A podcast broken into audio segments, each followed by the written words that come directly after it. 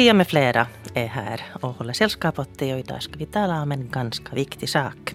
I Borgobladet den 5 elfte så skriver Mikaela Röman i en ledare om att det faktum att man själv har fått god vård då man behövt det inte betyder att alla andra får det. Hon utgår ur en annan vardaglig situation där servitören kommer till bordet och plockar undan tallrikarna och ställer ibland rutinartat frågan smakade maten?” Och minst lika rutinartat svarar kunden oftast att ja. Det trots att diskussionen om matens kvalitet och smak kanske varit till och med animerad i bordssällskapet. Vi finländare har ett rykte om oss att inte klaga i onödan. En vill inte vara till besvär. Att ta bladet från munnen kräver ett visst mod. Att offentligt våga protestera kräver kanske än mer. I Melita Tulikouros fall så var det ett besök hos en vän som var intagen på Borgå sjukhus som fick Tulikouras bägare att rinna över. Besöket bidrog till att Tulikoura bestämde sig för att ta upp kampen för en värdig vård. Berättelser om vård av dålig kvalitet har alltid förekommit precis som det har förekommit historier om service av dålig kvalitet i fråga om andra yrkeskårer. Och så går jag vidare i, i ledaren, Mikaela Römans ledare i Borgobladet. Det som gör att frågan om kvaliteten på vård är speciell, som skiljer sig från service på allt från restauranger till bensinstationer, är att de som är kunder inom vården inte helt sällan är i en utsatt position. Det gäller allt från barn till äldre. Är du sjuk är du kanske i en situation där du inte orkar protestera mot den service du får. Du kanske inte orkar protestera mot dåligt uppförande och hårda nypor. Du är bara glad för att du ändå i någon mån får hjälp. Det här gällde nu Östnyland, men vi vet alla att med alla nedskärningar, inbesparingar och effektivitetstänkande inom vården av sjuka, åldrande och andra utsatta så blir utmaningen, den utmaningen att se människan, ecce homo, allt större. Och det är det vi ska prata om idag. Att se människan inom vården. Vi pratar alltså om behovet att bli sedd. Av empati, av trygghet, att veta att man blir omhändertagen. Då när man har det svårt eller inte klarar sig själv. Vi lever i en välfärdsstat där det ju borde vara så att vi kan lita på att det fungerar. Därför betalar vi bland annat skatter. Men gör det det? Det ska vi diskutera idag. Du når mig på pia.abrahamsson.yle.fi och du kan också inboxa mig på Facebook och där finns också en Facebook-sida som heter Yle Radio Vega och där ser du bland annat ett foto av de gäster som jag har här med mig i Böle, det vill säga Melita Tulikoura, välkommen och Fritiof Salström, välkommen. Och dessutom så har jag med mig överskötare Carola Lindholm som finns i Ekenäs och det där kommer att delta i diskussionen därifrån. Men om vi börjar med Lita. Eh, vi hörde här i ledaren, Mikaela Römans ledare, att du har satt igång någon slags, vad ska man kalla det, folkrörelse. Vill du berätta lite vad det är frågan om? Ja, alltså, jag får ju nog tacka, tacka Facebook för den biten. För att, att det där, eh, jag hade ju aldrig tänkt mig när jag skrev på min privata sida om hur jag blev så arg när jag hade varit på sjukhuset och, och utsatts. Dels jag utsatts för tråkig behandling men sen också den här gamla damen som jag var och hälsade på. Och, och, eftersom det var tredje gången inom fyra månader som jag hade stött på sånt här bemötande på sjukhus eller, eller bevittnat sånt be, bemötande så, så, det där, så på något sätt tänkte jag att här är någonting så... Vad var det som hände? No, det var alltså, jag berättar bara den här, ja. den här gamla damen, alltså hon är en nyopererad eh, dam över 90 år som är min riktigt goda vän och jag var där och hälsade på henne och så fick hon problem. Hon fick sitta för första gången efter operationen. Hon hade fortfarande slangar in och ut. Och, och så plötsligt så fick hon smärtor plus att hon behövde gå på toaletten. Och eh, ingen, ingen knapp att trycka på hittade vi där. Och så kom det in sen en sån här dam som tog ut hennes matbricka därifrån. Så vi sa att, att hej, att, att äh, vi behöver hjälp här. Jo, jag fixar, sa hon, men jag kan inte göra någonting själv. Jag går och hämtar sköterskan. Men ingen kom. Och sen gick jag bara till kansliet och tittade och, och tänkte att jag, jag tar en sköterska med mig dit. Och, men där var ju ingen och sen gick jag till kafferummet och där satt de allihop och så stack jag in huvudet genom dörren och så sa jag att hej. Att, och log alltså, jag var jättevänlig. Och så, så sa jag att, att eh, den här gamla damen på rum, det och det behöver hjälp. Och så fick jag över mig. ovett. Att komma rusande hit. Att det, det skulle ha räckt med att trycka på knappen, vi kommer nog. Och så kom hon efter mig med långa steg och sen så sa hon samma sak åt den här gamla damen. Vilket jag tycker att var hemskt tokigt. För att det hade räckt att hon hade sagt det åt mig men inte åt den här gamla nyopererade tanten. Så då, då blev jag arg och så gick jag hem och så skrev jag på Facebook och berättade vad som hade hänt. Och sen började det ramla in historier. Och när jag inom två dagar hade fått över hundra berättelser Eh, antingen per telefon eller sen interna posten eller sen öppet på Facebook så, så tänkte jag att det här kan inte fortsätta. Att, att det har klagats i åratal men ingenting har gjorts, att nu måste någonting hända. Och sen plötsligt på natten vaknade jag av att jag visste att nu, nu, nu vet jag hur vi ska gå tillväga. Um, då kom jag på att vi måste skaffa en sån här eller, eller skapa en, en blankett för kundrespons helt enkelt. Där man, och det, det är då den här nya grejen som man inte har gjort förut, man namnger den vårdare som har betett sig svinaktigt. Så, så började det. Mm. Mm. Och nu är det då fråga om ett medborgarinitiativ och en empatiblanket. Ja, och, och, och, och, det var ju så här att, att det bildades hemskt snabbt där på Facebook en grupp med folk som sa att vi vill vara med och vi, att nu gör vi någonting. Uh, upp till kamp liksom. Det bara brände, brände till i oss alla. Och, och, det där, och så var det någon som föreslog att kan inte du gå hela vägen när du en gång är sådär arg, för man kan rida långt på ilskans våg. Uh, kan inte du gå hela vägen och också göra en, ett medborgarinitiativ och, och det där Ja, jag lovar stort och brett att det gör jag. Och, och, och, det är där vi är nu. Så nu har jag skrivit då en, ett, ett medborgarinitiativ och eh, det är färdigt. Jag väntar på eh, acceptans ännu av två stycken som, som ska vara med eh, som initiativtagare. För det måste, man måste vara tre stycken. Och det där, eller, eller egentligen ska det vara två, men jag väntar i alla fall på det. Så att där på eftermiddagen kommer jag att skicka in det till justitieministeriet för granskning. Och sen är mitt hopp det att vi kan köra igång med kampanjen den 24 11. Och då distribuera den här blanketten, eller inte blanketten utan medborgarinitiativet. Och då finns det en stor grupp som kommer att hjälpa till. Men man kan ju också via nätet gå in. Och, nu för tiden så ja. man registrerar sig med bankkoder. Ja, och går in. Och vad går det här initiativet ut på nu då? Jag menar blanketter no. hade ju funnits tidigare. Jag har här framför mig uh, de som jag har fått från Västra Nylands sjukhus. Där det finns en enkät om kundnöjdhet. Ja, men då talar du om den där empatiblanketten. Ja. Att det, men, eh, alltså, både, både, både och. och. Alltså det här medborgarinitiativet, så det har då som, som titel att, att det är för att stoppa vanvård och kränkande bemötande inom vården. Och, och sen då förstås eh, motiveringar och, och, och, och sen eh, hänvisning till lagtexter. Och, och, och, det som vi då vill är att den, den lag som finns om patientens ställning och rättigheter ska kompletteras med en passus som vi har tagit ur eh, den svenska lagstiftningen. Den här lagen heter lex Sara. Och den går ut på det att vårdpersonalen har både rätten och skyldigheten att rapportera missförhållanden. Och, och, det skulle vi vilja att finska lagstiftningen tar in. Mm. Så det är lite på samma sätt som man är skyldig att anmäla till exempel vanvård av barn? Exakt, exakt, just det. Och, och det där det var, har ju förstås blivit lite diskussion om det här just med att namnge vårdare och att, att liksom... Det är ska, nytt på den här jo, empatiblanketten? Det, det är nytt att, på den här empatiblanketten att man namnger vårdaren. Men också det här att skvallra, för att det är ju också det här med att, att tvingas att rapportera. Så det är ju också på, på sätt och vis att skvallra. Men om lagen står bakom så får också vårdarna stöd för det. För att de behöver också det. Så att de kan, de kan de är tvungna att, att anmäla också De är tvungna en, en och de får. Och de har en lag som står som håller dem om ryggen. Att, att eh, annars hade det säkert varit ganska svårt att gå och, berätta som hon den här Sara i Sverige gjorde. Hon gav ut det till pressen när ingen hade lyssnat inom vårdapparaten. Så gav hon ut det. Och då kom lagen till. Mm. Mm. Och här på den här um, empatiblanketten så står då det första är sjukhuset eller vårdinrättningens namn. Och sen en ruta berätta vad som hände, vad, vem, var och när. Och sen uh, namnge vårdaren eller vårdarna.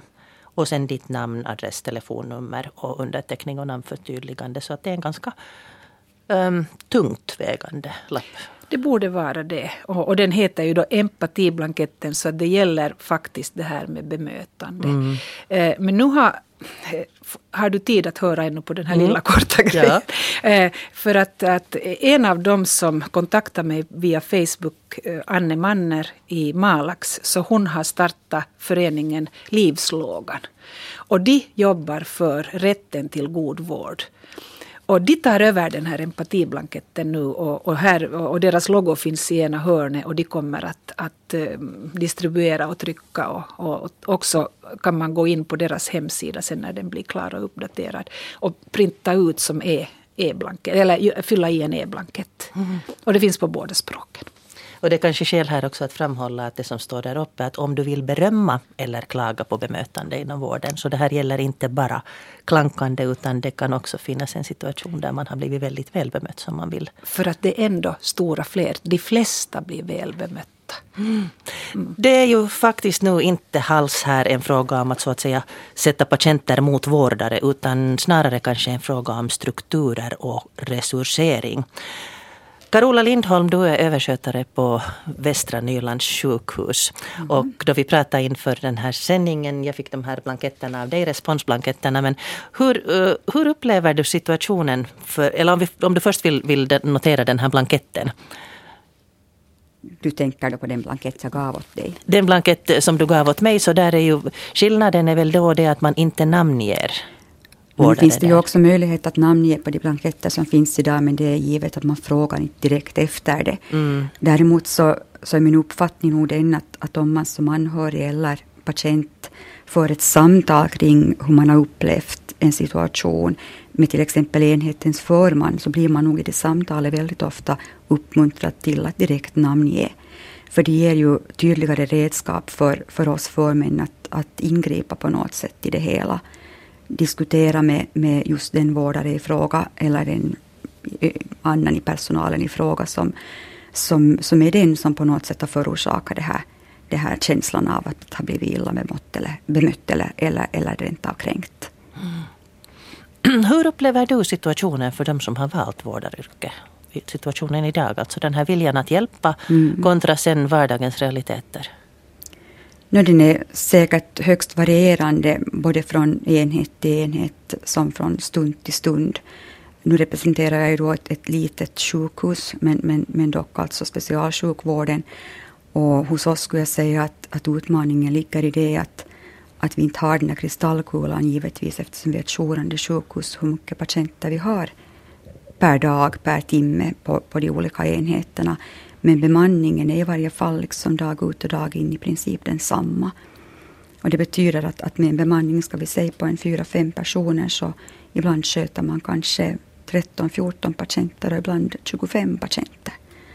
Och, och, då är det givet att, att de dagar när man har mycket patienter eller, eller många patienter med verkligt höga vårdbehov så hinner man säkert inte riktigt på det sätt man, man gärna skulle önska och, och enligt det behov som man också uppfattar att patienterna har.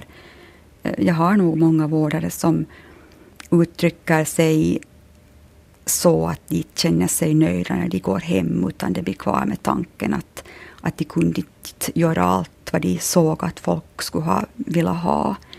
Och vi har pratat om det i termer av att det, det skapar en sån här etisk stress hos vårdaren att man, man går hem med en känsla av att jag gjorde inte allt vad jag kunde ha gjort om jag skulle haft mera tid.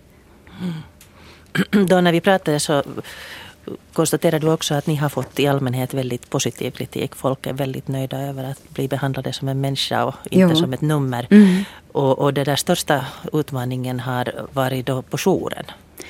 Jo, så, så är det nog. Att vanligtvis får vi, precis som du sa, väldigt, väldigt positiv respons och det är vi ju glada och tacksamma över. Det betyder ju ingalunda att allt skulle stå väl till alltid hos oss heller. Och jourmiljön är ju på det sättet unik förstås att, att personalen som jobbar där ska vara mera än andra i någon sorts ständig beredskap för det, för det okända. Man vet aldrig vad den följande patienten som kommer innanför dörrarna bär med sig för, för problematik och, och, på vilket sätt man behöver kunna liksom svara på, på det vårdbehovet som då finns. Plus att, att eh, en del stunder så kanske det rent av är tomt på en jour och andra stunder så kan det vara liksom tiotals patienter i, i kö. Och på större jourer givetvis långt fler än så. Och det här gör ju att, att eh, vårdarna på ett annat sätt på något sätt eh, är, är utsatta för, för stress. Ehm, sen är det ju ett faktum på en jour att, att patienter sköts ju alltid i den ordning som man bedömer att, att det problem de söker för behöver åtgärdas. Och många patienter kanske tänker att oj, jag har ju suttit här redan halvtimme, en timme och, och den där som alldeles just kom in så, så han, hon fick redan vård. Att vad är det här? Och så upplever man sig inte sedd och, och dåligt bemött. Då tänker jag ju att det handlar om att vi är dåliga på att ge information om hur vi fungerar. Och skulle vi bli bättre på den saken så, så kanske vi också kunde undvika många känslor av att, att inte bli sedd. Mm en sån där skylt att hej, om du får vänta väldigt länge så beror det bara på att andra har, en, andra har ännu mera ont än du. Ungefär så, jo. Hur är det annars, en sån där trivial fråga här emellan, får man använda mobilen, smarttelefonen eller plattan? no, den är kanske inte så trivial den där frågan och, och hos oss är det nog faktiskt fortfarande så att vi har skyltar uppe där det, där det står att man helst inte ska använda ehm, nu är jag nu inte riktigt så där väl insatt i de här, de här elektroniska bitarna, men på något sätt har jag förstått att då när en, en sån här apparat så att säga söker, söker sitt nät, så då, då kan den också störa på ett helt annat sätt än, än, än om allting det där fungerar. Och på större sjukhus har man ju ofta egna antenner, vad jag har begripit, så att det där går fort och, och, och inte på det sättet det uppstår så mycket störande vågor. Hos oss har vi nu inte det. Men däremot den elektroniska vårdapparat som man använder idag så har nog blivit så förfinad att den inte alls lika känslig längre som den kanske var för ett Jag tänkte bara att det kunde ju stå på den där skylten sådär att plocka fram din telefon och lek med den så går tiden fortare. Jo, visst till exempel. Tidningar brukar vi ju ha utsatt nog och TVn står på och sånt här som, som ska kunna förstås sysselsätta människor. Men att är man väldigt sjuk och kanske rädd, rent av ångestfylld så är man kanske inte heller särskilt intresserad av något media mm. just då. Du har också, ursäkta mig, du har också varit lärare i sjukvård jo. länge. Mm. Hur lär man blivande vårdare det här med empati? Man lär dem att lyfta patienter, men hur, hur lär man det här hur man ska bemöta? Mm. Nu man diskuterar ju nog mycket liksom etiska spörsmål och, och, och förhållningssätt eh, riktigt utgående från grundtanken att så som man på något sätt själv önskar att man skulle bli bemött så ska man också försöka möta andra. Att komma ihåg att, att möta liksom människa mot människa på, på samma nivå. Det där kan man ju eh, rent av direkt fysiskt konkret uttrycka genom att, att sätta sig ner så att man är liksom i jämn, jämn nivå med den man pratar till istället för att till exempel stå vid en säng och titta ner på. Eh, hur man tilltalar så att tilltalet blir personligt och inte, och inte mm, som ett nummer just som vi, vi sa här tidigare. Eh, sådana sådana saker övar man ju nog i, i vårdutbildningen och diskuterar kring och diskuterar kring direkta case där patienter som har upplevt sig kränkta har gett uttryck för vad har det varit som har gjort att de har känt sig så. Och den vägen försöker man liksom hitta då att att hur kan man undvika det här. Men i alla yrken tror jag där man jobbar väldigt mycket med, med sin person som redskap så, så bör ju också någonting finnas från början så att säga. I den egna personligheten. Mm. Viljan att hjälpa. Mm. Till exempel, ja. Fritjof Salström, eh, du skrev en kolumn i september i år om situationen då när ni fick ett cancerbesked, ett skrämmande besked. Vill du berätta lite om det? Mm. Det, ja, det, det, det var alltså en fredag eftermiddag där i mitten av augusti. Um, vi hade under hela, under hela sommaren hade det varit lite små krämpor av och till som det min fru det handlade om. Och, och, och, när vi kom tillbaka efter efter sommaren då så bestämde vi att nej, det måste hon, eller hon bestämde att hon måste gå och titta på det. Och via, via några vändor så, så hamnade, hamnade hon så småningom på en, på en sån här CT, helkropps, en, en röntgen där man tittar efter att vad finns det. Och, och hon hade en tid där jag också var med då på att eh, få besked om det här. Och, och, och vi fick då det beskedet att det var ett väldigt allvarligt läge, eller dåligt läge, långt, långt gången och långt spridd. Och, och cancer som förstås sen dess har dominerat vårt, vårt liv och, och vår vardag. Och då där i den där stunden så var det här ju förstås ett chockbesked. Det, det är det för alla. Och, och, och någonting som var väldigt liksom svårt att ta till sig och kunna hantera. Men, men det, var en, det som gjorde att jag skrev den där kolumnen sen var att den här den situationen och de veckorna som följde precis därefter, de var, de var liksom dominerade nog av en stor brist på förtroende liksom, mer från, från oss i förhållande till vården. Och då kanske inte, eller inte i första hand i förhållande till de här enskilda personerna. Vi har mycket pratat om personer här nu, men många, många, nästan alla personer som vi mötte, inte alla, men nästan alla, så var, var väldigt duktiga och empatiska och man fick ett intryck av att de gjorde sitt bästa. Men vi, vi fick ett intryck av att vi var i ett system som inte överhuvudtaget fungerade. Att, till exempel rent konkret så var det så att i det här rummet där vi satt och då fick höra den här domen om, om resten av, av livet. Eh, där sprang det in och ut ganska mycket andra människor medan vi satt där liksom och, och grät där på, på, på den här äh, bänken. Och, och, när vi sen frågade om det, om det fanns ett, ett ställe där, liksom, där man kunde, ett rum där man kunde sätta sig en, ett tag för att, för att liksom lite försöka hitta fötterna igen. Så det fanns inte. Det fanns bokstavligt talat alltså inte ett, inte ett plats eller ett rum utan utan den här liksom då väldigt hjälpsamma i och för sig läkaren så han sa att han skulle försöka ringa några samtal och se om det kunde finnas något ställe dit vi kunde gå. Och vi fick under tiden gå och sätta oss i, i, i korridoren. Och, och, så småningom hamnade vi sen på, på, på stadens eh, socialbyrås krisjour som har gjort ett fantastiskt bra jobb. Men, men, men det som efteråt blev kvar, och det är ju mycket av det där efteråt förstås som är kvar som är av privata personliga karaktärer som man inte vill prata om här, men som är relevant för det här är, är kanske det här att det, det känns så, så förvånande fortsättningsvis att, att, att som, om, som om det skulle ha kommit som en överraskning för den här avdelningen att de ska leverera dåliga nyheter och att de dåliga nyheterna sen kommer att innebära en chock för de mottagande. Det är ju, det måste, det är ju helt vardag det här på ett liksom specialiserat eh, sjukhus, på en specialiserad avdelning, att man ger de här. Men det fanns ingen som helst sån institutionell beredskap för att, för att liksom hantera oss. Så vi blev, vi blev nog väldigt långt hängande. Um, du har skrivit här att på HNS tycks man utgå från att patienter som får höra att livet snart kan vara över är kapabla att ta på sig jackan och gå iväg.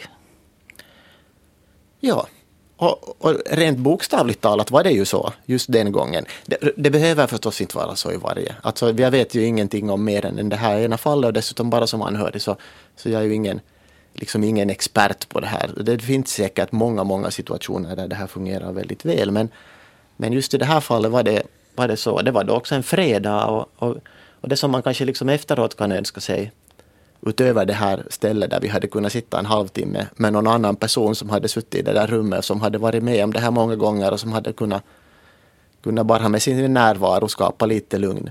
Det hade varit bra att vi hade haft precis akut. Men, men vi hade behövt någon kontakt, ett telefonnummer eller någon, någon person som liksom tog ansvar för det här fallet. Så var det inte, utan vi blev ju helt, vi fick börja på nytt liksom från måndagen. på måndag morgon kändes det som att ringa via växlar och via personer som alla gjorde sitt bästa men som var som, som inte, som inte man, det, det, det, vi kände inte att det fanns någon som, som, uh, som tog sig an det här fallet och som vi kunde nu lita på att, att det, det här är den person som, som kan följa det här, följa det här framåt. Mm. Jag tror vi har alla hört talas om folk som har fått cancerbesked på olika ställen en närstående till mig fick veta det av läkaren som sa att selvä tämä on under undersökningen och det finns historier om folk som har blivit uppringda i bilen. Och Melita har säkert fått in en hel del. Massor och sen också den här föreningen Livslågan. Så, så de sitter ju på 2000 berättelser om olika händelser och, och många av dem gäller just sånt här. Att hur levererar man besked? Men, men på något sätt skulle jag vilja just understryka det, det när man pratar om empati att det är det är jätteviktigt att vi pratar om de här liksom bemötande, om det här som Carola så liksom är inne på, det här med tilltal och att sätta sig på samma nivå. Men sen måste det också på organisationsnivå finnas empati. Och den handlar om att man liksom ska ha rutiner och praktiker i skick på ett sådant sätt så att, så att man kan veta vad man håller på med och göra ett bra jobb. Och, och det handlar inte om enskilda människor utan det handlar faktiskt om organisationen och, deras, och liksom sjukhusen och deras ledning. Och det funkar jättedåligt nu.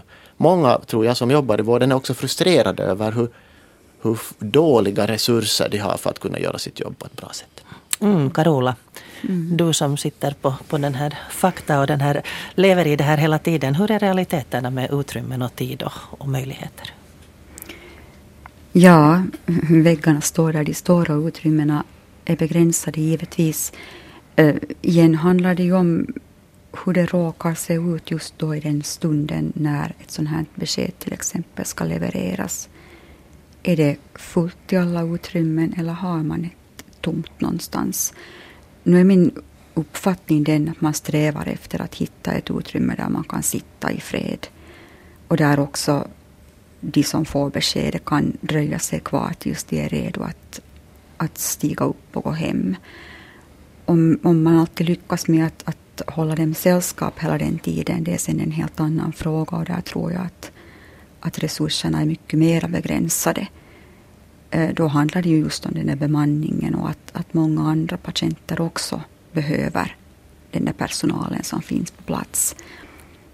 Men nu upplever jag också att man strävar efter att försöka avdela då en, en person att finnas till hands för de människor som just nu ska få ett, ett tråkigt besked så länge de behöver det. Men jag är alldeles övertygad om att det inte alltid lyckas.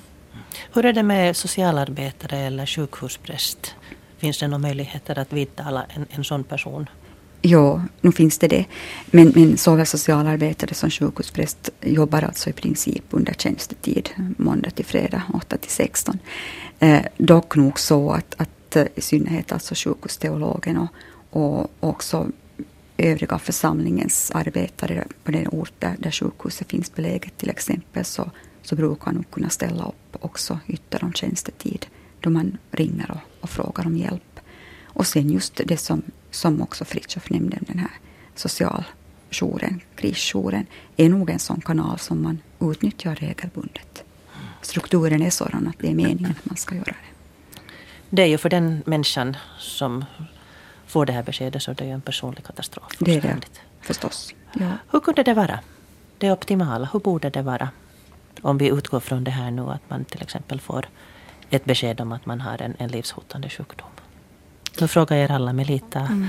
Om jag börjar så det där, jag jobbar ju som samtalsterapeut och jag har klienter som kommer med nya färska besked. Och, och det är helt klart att det är det de behöver. De behöver någon som kan följa med dem. Men det, jag tycker att det är synd att de ska komma och betala extra. Jag tycker att sjukhusen, precis som du Fritiof säger, borde ha en rutin för sånt här. Att det ska finnas en människa som är avdelad att stå där, sitta där, hålla handen. Man behöver inte säga så hemskt mycket, utan bara att man är där.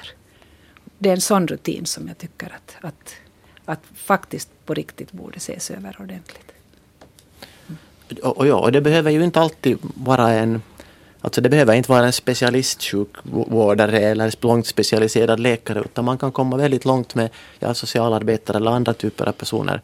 De, de som vi har haft mest kontinuerlig kontakt med under den här hösten har varit just socialarbetare. Vad vet, de vet absolut ingenting om cancer. Men inte gör det så mycket. Därför att de har, de har, vi har varit det enda som, har liksom åt det sam, som är de samma personer som vi har kunnat haft kontakt med från liksom mitten av augusti till nu mitten av november. Varenda annan har bytts ut. Liksom så, så. Och det, ja, det är klart att det är svårt, jag inser att det är svårt med resurser och att det är svårt med utrymmen och att, att alla gör vad de kan. Så, så det, det, det handlar inte om att begära det omöjliga här men vi, det spelar ändå ganska stor roll också för hur, hur snabbt man tillfrisknar och, och, och hur mycket anhöriga är tvungna att vara borta från arbete och hur liksom barn orkar med skola. Det, det här att, att de här sakerna funkar. Det här är ju inte någonting som är liksom en sån här extra, någonting, ett kryss i en ruta man sätter för så här en extra vård som man ska köpa till utan vi vet att folk blir friskare mm. när det här fungerar och det är lika mycket vård. Det är på ett annat sätt men det är lika mycket vård som det här som, som sjukhusen är jätteduktiga och bra på nu och som är helt specialiserat och helt uppdelat. Mm.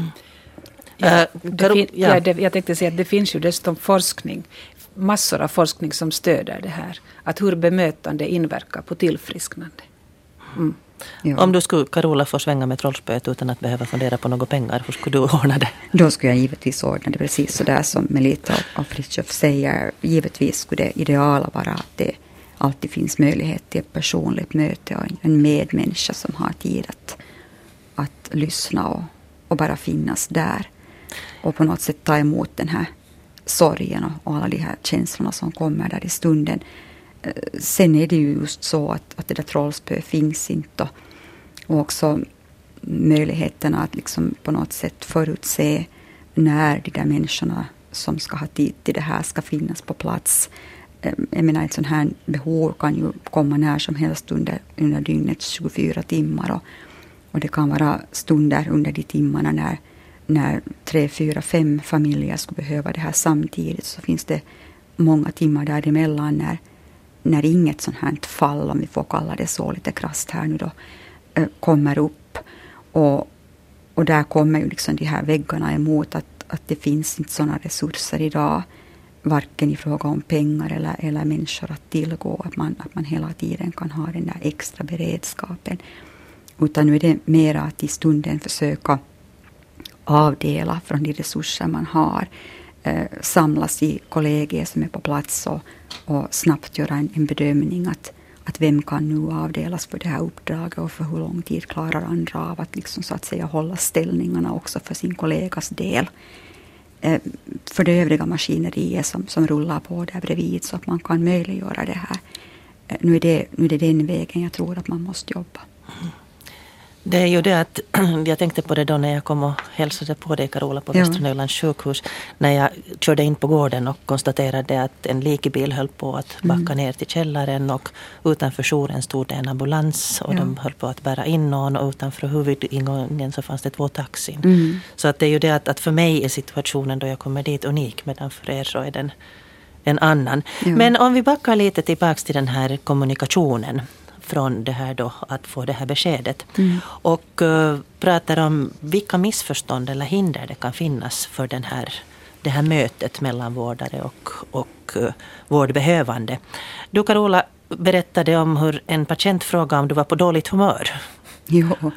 Har du dålig dag idag? Mm, ja, det här var för många, många år sedan när jag jobbade aktivt i, i patientarbete ännu och, och faktiskt jo, blev blev ställd den frågan alldeles plötsligt under en, en, en vårdåtgärd som jag, som jag då utförde för den här patientens del. Att, att, att har du just en dålig dag, är du arg idag?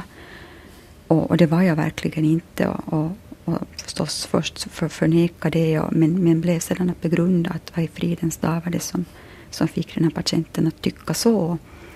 Och efter en, en tid så kom jag underfund med att, att för min del var det så att då jag var extra fokuserad, extra koncentrerad på en, i det här fallet nu då ganska tekniskt avancerad vårdåtgärd, så blev mitt ansiktsuttryck liksom på något sätt så, så spänt och, och avvisande i förhållande till, till det här mera kommunikativa, att jag gav ett, ett intryck av att vara arg.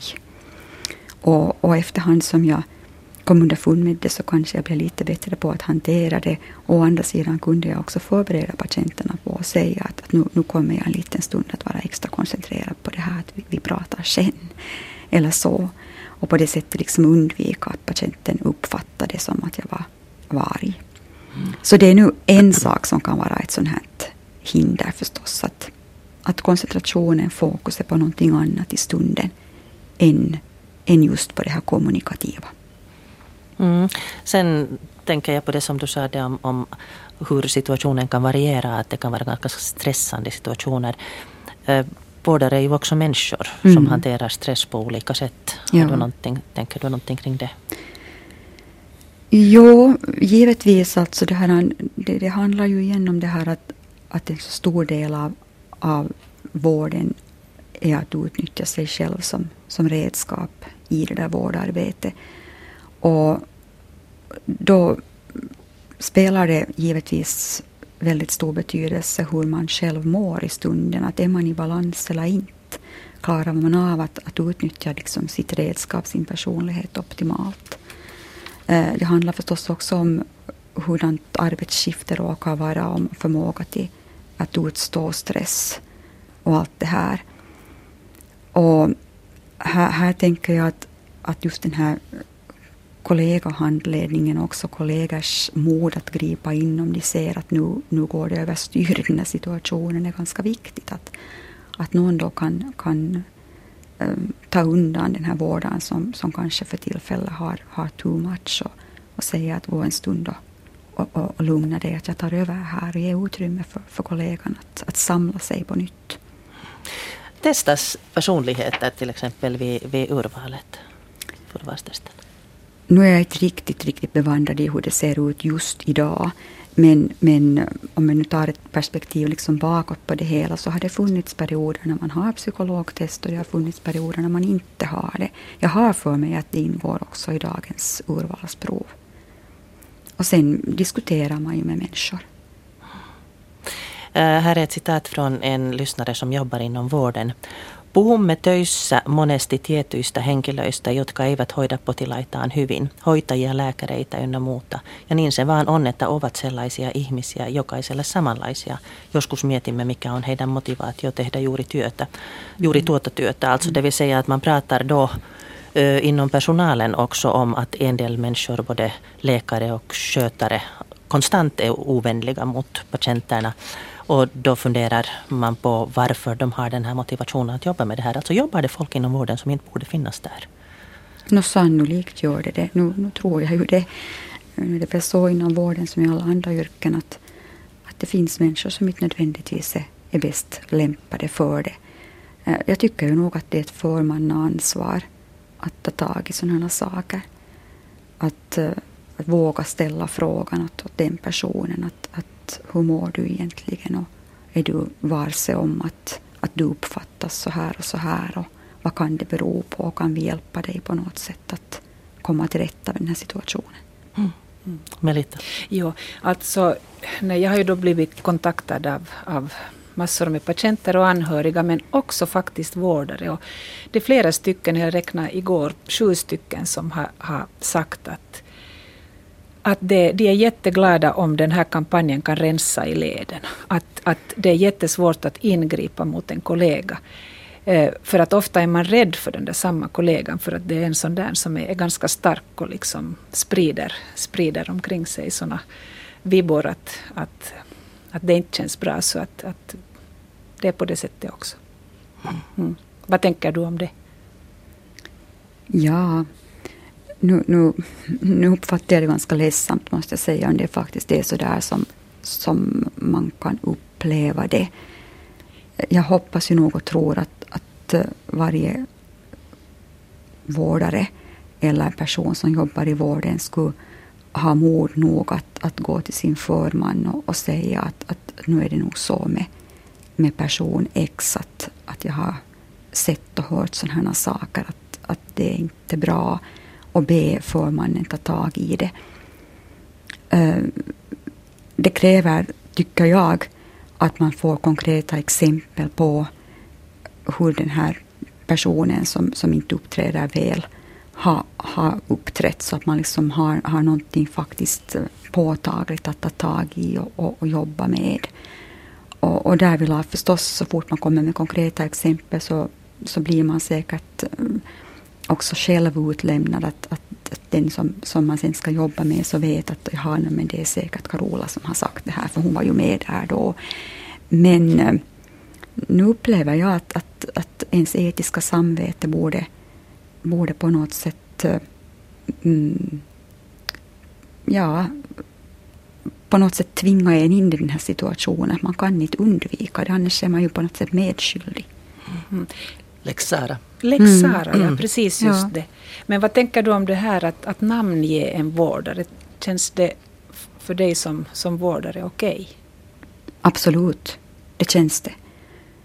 Och, och i synnerhet som, som förman och chef i vårdarbete så känns det som en nödvändighet. Att, eh, nu, nu gäller ju den här gamla sanningen att, att allmän respons så, så möter ofta så att, att de som egentligen inte är berörda av den negativa feedbacken så känner sig illa berörda.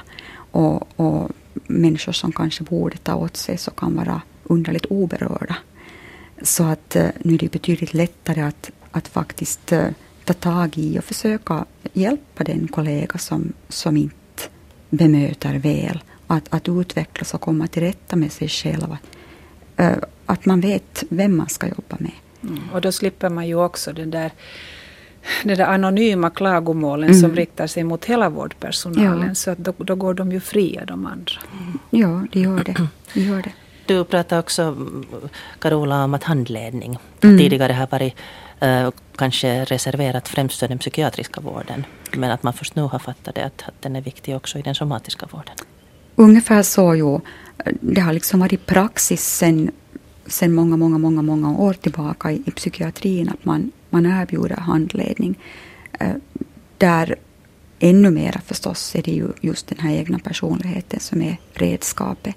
Medan eh, somatiken eh, där man, där man också har mycket apparatur som man jobbar med och allt det här så, så har, har kanske jag inte riktigt förstått att man behöver också få stöd och hjälp för att, att orka som människa i vården. Men allt mera idag så, så erbjuder vi åtminstone hos oss handledning, både individuell sådan och också i grupp. Och, och allt mera börjar folk fråga efter det och, och vill gå i handledning. Mm. Fritiof eh, Sällström, din kolumn som du skrev då i september, så du konstaterar också att kommunikationen inom den här kolossen verkar funka väldigt dåligt. Vill du berätta lite om det? Om att ringa och dubbelkolla och själv gå och föra röntgenbilder? Och... Ja, det, och det är nog fortsättningsvis mitt intryck också efter att mm. nu sen, sen kolumnen skrevs har det ju gått ett tag och har dessvärre varit tvungen att ha, ha varit mycket mer i kontakt med, med, med HNS som det här handlar om i det här fallet. Men, men det, det fungerar nog väldigt dåligt. Det var, jag vet inte om det var det här enskilda fallet som, som vi ut, utgör eller om det var ett exempel på hur det i allmänhet är. Men, men saker kom bort eller låg på fel ställe, röntgenbilder hittades inte och, och, och liksom det här fallet fick börja om och, och om igen från början. På ett sätt som krävde, fick vi i alla fall intryck av att, eller vi fick ett intryck av att om vi inte vi hade varit så på hugget och, och ringt och, och tjatat och, och krävt så pass mycket som vi gjorde då så, så, så fick vi i alla fall ett intryck av att, att det skulle ha gått väldigt långsamt framåt. Och när man, när man sitter både som anhörig och förstås som den som har fått ett sånt här besked och, och vet att liksom klockan tickar så, så är, är det otroligt jobbigt den känslan av att, av att inte känna att att det rullar på eller att ingenting händer, att det ligger ett papper någonstans på någon, något ställe någonstans som ingenting händer åt om inte man liksom ringer och gråter i, i telefonen. Mm. Du skriver att det finns många fantastiskt duktiga personer men det finns också en trött cynism. Som den som undrar vad vi tycker att hen borde göra åt den remiss som slarvats bort. Eller som den växeltelefonist som säger det hjälper inte om du så dör nästa vecka, du får ringa tidsbokningen imorgon. Ja, det var så där. Och det handlar kanske om det här, vad ska vi säga, första um, de här som är gatekeepers eller de, de som är, sitter i, i växlar eller tar emot väldigt mycket inkommande samtal och har väldigt mycket kontakt med många människor som förstås allihopa upplever sig att vara den som i världen som just precis nu i det ögonblicket behöver mest vård. Men det kan ju inte de här människorna något åt. Alltså det kan vi ju inte liksom ta bort det är ju den som behöver vård, det är ju den situationen. Så, så de, hos det här första mottagande på den nivån, där fanns det nog dessvärre lite för många som, som, som inte helt enkelt betedde sig så väl som de kunde ha gjort. Vad det sen beror på är förstås omöjligt att säga för mig, det vet jag inte, men, men det fungerar inte som det borde ha gjort. Mm. Eh, du Carola Lindholm pratar också om att eh, skötarna klagar över att de måste sitta mera framför datorn än vad de hinner tillbringa med patienten. Den här kolossen, vad, vad beror det på att det är så här? Ja, ja, jag har nog inga svar på den, den frågan. Eh, det, det, är ju en sån trend idag att, att man ska centralisera och, och man ska ha större och större enheter. Man uppfattar det som mera kostnadseffektivt. Och, och det är i de termerna som, som man gärna vill prata idag när alla kommuner lider brist på pengar. Eh, jag är givetvis inte själv alls en, en vän av den här utvecklingen. Men eh, man måste göra på något sätt bara det, det bästa av situationen. Och, och det, det Fritiof har, har varit med om så, så verkar ju alldeles oerhört förstås. Och så där ska det ju inte fungera. Nej, men det, nej, så ska det inte göra. Men sen, också sen när man är inne i den här vårdapparaten så det kanske kan hända att den här, den här liksom långtgångna specialiseringen där liksom ett, ett, mm. ett fall delas upp i olika vårdskeden som handlar liksom om diagnos och kanske kirurgi och sen uppföljande behandling av olika slag. Den, det, den, det är liksom på olika avdelningar. Mm. Här i Helsingfors till och med på olika sjukhus. Mm. Det är helt olika personer. Så man har en uppdelning som, som är liksom och specialiseringen förutsätter en sån uppdelning mm. också i någon mening. Det är därför som många också blir friska delvis, för att vi har en himla liksom duktig och bra vård. Men när man har en sån här sätt att jobba i en organisation som är så extremt liksom hierarkisk och, och byråkratisk och där allt är liksom så knutet till liksom le, läkarens och läkarens auktoritet så, så blir det så lo, liksom långsamt och trögfotat och, och det här liksom noggranna bevakande av vems revir som är vad och vem som kan få göra vad. Det gör att det, det enda som liksom håller ihop ett sånt här fall är liksom den här patienten. Och, och den enda som ser den patienten är patienten själv och, mm. och dess anhöriga. Resten är liksom bara uppdelat i, i olika typer av liksom diagnostiserande och så småningom liksom andra åtgärder. Men det är det jag menar, att den här kontinuiteten, att det skulle finnas någon, när man, alla fall är inte sådana. Mm. En flunsa behöver ingen som håller i handen liksom hela vägen kanske. Eller det kan vara så, men kanske inte vi har råd med det. Men när det kommer in fall som är så uppenbara vid första diagnosen redan att det här blir en lång och jobbig resa för den här. Då kunde man liksom trycka på den knappen och så kan det finnas med, kunde det finnas någon som skulle följa det liksom från början till, till slut. Det, det kan inte vara dyrt och det kan inte vara omöjligt att organisera. Mm. Um, du berättade att du ringde och grät eller ni ringde och grät och krävde. Uh, måste man vara väldigt resursstark eller ha resursstarka anhöriga för att det ska funka? Finns det en risk att en människa, till exempel en gammal människa med stor respekt för auktoriteter, kan det bli så att man blir lite, lite bortglömd? I synnerhet i, i hemsjukvården. Mm. Där är, finns det hemskt många ensamma åldringar som är hemskt utsatta. Jag har fått sådana samtal också i massor. Mm. Mm. Ja, du Carola berättade att, att det, institutionsvården och, och hemsjukvården får sämre poäng så att säga då än, än sjukhusen. Det är min upplevelse att det är så, ja. Kanske det beror på att, att vårdtiderna är betydligt längre förstås i, inom långvården och, och inom åldringsvården, inom hemvården. Det hinner, det hinner hända mera saker patienterna kanske är ännu mera sårbara. Och när man, när man är det så är man ju då är man ju extra känslig för vad man hör omkring sig och, just hur man blir bemött. Det, det, kan hända att det är just så. Men, men det, är, det är knepigt det här och det, det förefaller vara ett väldigt stort fokus idag på det här med patientsäkerhet. Och, och, och när man sätter den här säkerheten i fokus så blir det just så att man, man koncentrerar mesta möjliga sakkunskap till ett och samma ställe för att undvika att man gör eh, medicinska vårdfel till exempel. Och, och kanske det i viss mån då är på bekostnad av den här tryggheten som, som Fritiof efterlyser, att, att en och samma person kanske skulle följa genom hela processen. Du nämnde så vackert då när jag pratade med dig om den här uh, uppfattningen om människan som kropp, själ och ande. Mm. Lever den kvar alls mera i vården? Ja, nu tror jag att den lever kvar hos de enskilda aktörerna i vården. Nu, nu vill jag tro att, att också i situationer där kanske patienten är av någon anledning utåtagerande för att inte säga direkt aggressiv. Jag menar sånt förekommer ju också. Så nu vill jag tro att, att ändå den, den vårdande människan där kommer ihåg att också bakom det här så finns det en, en, en människa som, som lider nöd av något slag, som behöver vår hjälp. Och, och, det är ju just här som, som jag tänker att, att, att vårdpersonalen behöver hjälp och stöd att, att orka se det här. Att komma ihåg att, att det finns en, en, en människa där bakom med, med, med en kropp och en själ och, och en ande. Mm.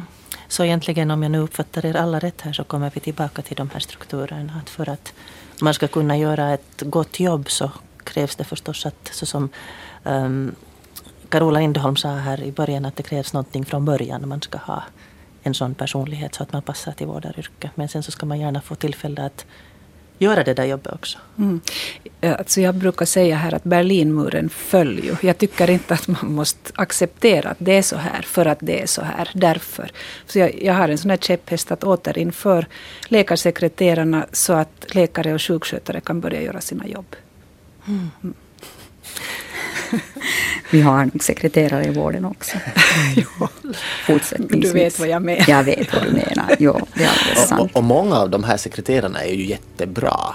Ja. Och, och, jag skulle på något, och det, så när det fungerar om man får en ingång till en sån som, som svarar i en telefon som han eller hon har uppgett så då, då funkar det ju ofta jätte, jätte, jättebra. Mm. Mm. Ja, det, är.